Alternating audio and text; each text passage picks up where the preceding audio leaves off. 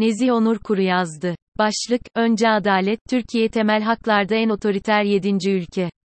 Türkiye'nin otoriterleşme öyküsü Türkiye 2010'larda hızı giderek artan bir şekilde otoriterleşti.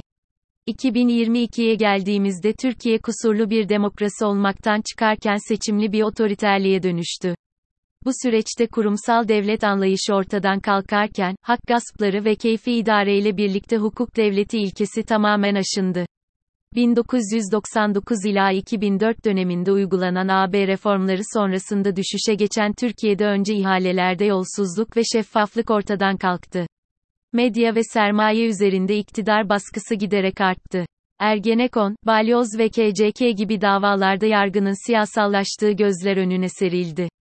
2010 anayasa referandumu ve sonrasında gelen yasal değişikliklerle birlikte yargıda siyasallaşma partizanlaşma aşamasına geçti.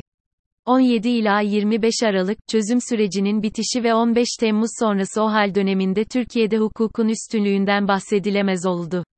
Türkiye 12 Eylül 1980 darbesi sonrası döneminden daha koyu bir karanlığa sürüklendi.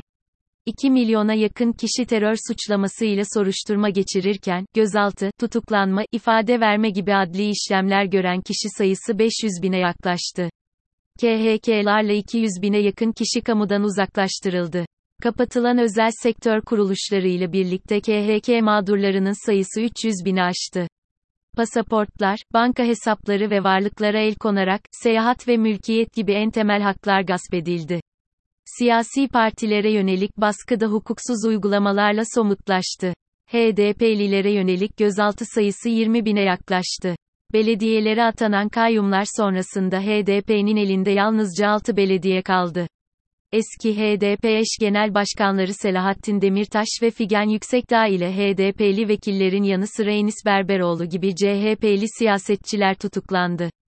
Kılıçdaroğlu tüm devlet erkanının toplandığı çubukta linçe maruz kaldı. 2017 referandumunda mühürsüz pusulaların geçersiz sayılmasıyla birlikte tartışmalı hale gelen YSK'nın tarafsız konumu 31 Mart 2019 seçimleri ve sonrası süreçte ortadan kalktı. İBB seçimleri tekrar edilirken, Ekrem İmamoğlu'na yönelik baskı aleyhine açılan davaları beraberinde getirdi. CHP İstanbul İl Başkanı Canan Kaftancıoğlu Yargıtay kararıyla siyasi yasaklı hale getirildi. Gelinen aşamada yargının siyasetin bir sopası olduğu artık aşikar durumda. Sırada bu durumun fotoğrafını çeken kapsamlı bir araştırma var. Hukukun Üstünlüğü Endeksi Dünya Adalet Projesi'nin yürüttüğü Hukukun Üstünlüğü Endeksi, Türkiye'de kurumsal devlet anlayışının aşınmışlığını ve hak ve özgürlüklerin ne derece korunaksız olduğunu ortaya koyuyor. 139 ülkede 138 bin katılımcı ve 4,200 uzmanla gerçekleştirilen araştırmada, hükümet yetkilerinin sınırlandırılması ve denetlenmesi, yolsuzlukla mücadele, şeffaf yönetim, temel hakların korunması, düzen ve güvenlik, kamu hizmet kalitesi, yargı ve adalet, suçla mücadele ve mahkemeler, başlıkları yer alıyor. Ülkeler bu başlıklarda elde ettiği puanların ortalaması alınarak hukukun üstünlüğü endeksinde sıralanıyor. Türkiye 100 üzerinden sadece 42 puan elde edebilirken, araştırmadaki 139 ülke arasında 117. sırada yer alıyor. Diğer bir ifadeyle Türkiye hukukun üstünlüğü endeksinde 139 ülke arasında sondan 23. sırada. Türkiye hukuk devleti ve hukukun üstünlüğü ilkesinin uygulanması konusunda 116 ülkeden geride. İran ile aynı puanı alan Türkiye, modern devlet anlayışının temeli olan hukukun üstünlüğü ilkesinde sınıfta kalan ülkelerin gerisinde kalıyor.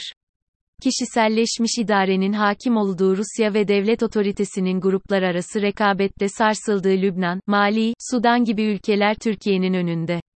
Türk tipi, başkanlık sistemi ile birlikte Türkiye hükümetin yetkilerinin sınırlandırılması ve denetlenmesi alanında dünyada sondan 6. Sırada 134. Türkiye, Dünya Adalet Projesi'nin hukukun üstünlüğü endeksine göre temel insani hakların korunmasında 139 ülke arasında 133. yani sondan 7. sırada.